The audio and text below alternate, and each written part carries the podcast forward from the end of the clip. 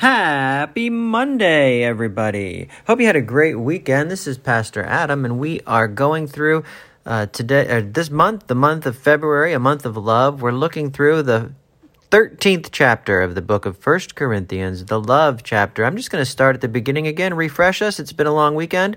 And then we're going to take another look at verse 4 specifically. First Corinthians 13. If I speak in the tongues of men and of angels, but do not have love, I am only a resounding gong or a clanging cymbal. If I have the gift of prophecy and I can fathom all mysteries and all knowledge, and I have the and I have faith that can move mountains, but I do not have love, I am nothing.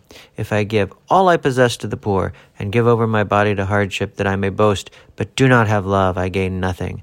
Love is patient. Love is kind. It does not envy. It does not boast. It is not proud. It's not an uncommon occurrence at my house. Maybe we're playing a game of Candyland or or Memory, where you flip the cards over and you have to make a match, and uh, one of the kids will succeed and have a big play, and will hoot and holler and celebrate, and the and the other kid will uh, call her out. Will say, "You're bragging. Stop bragging."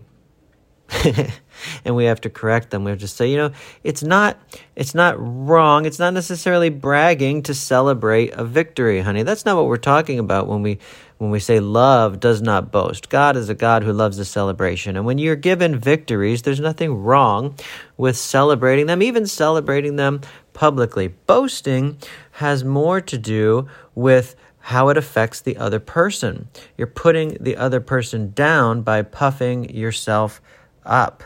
And that is what love does not do.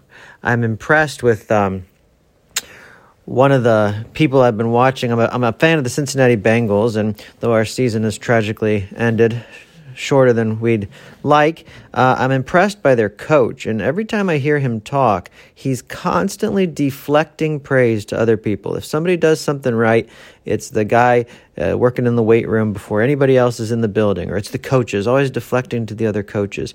And that's just so great. That, that, that speaks to his confidence, not only in the team, but as a person to be able to do that. And I think that's how we ought to be as Christians. If we have reason to boast or to be prideful, it doesn't cost us really anything to um, uh, to deflect.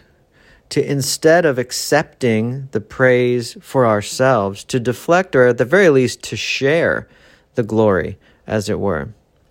Um, so think about that today. Where do you have opportunities to, if you call it boasting, boast in somebody else? Give somebody an attaboy or an attagirl um, and see what that does to their countenance. Put a little lift in their step. We don't need to be greedy for the accolades, dear Christian, for we know who we are and whose we are in Christ, and, and that's enough. Think about that and have a good day.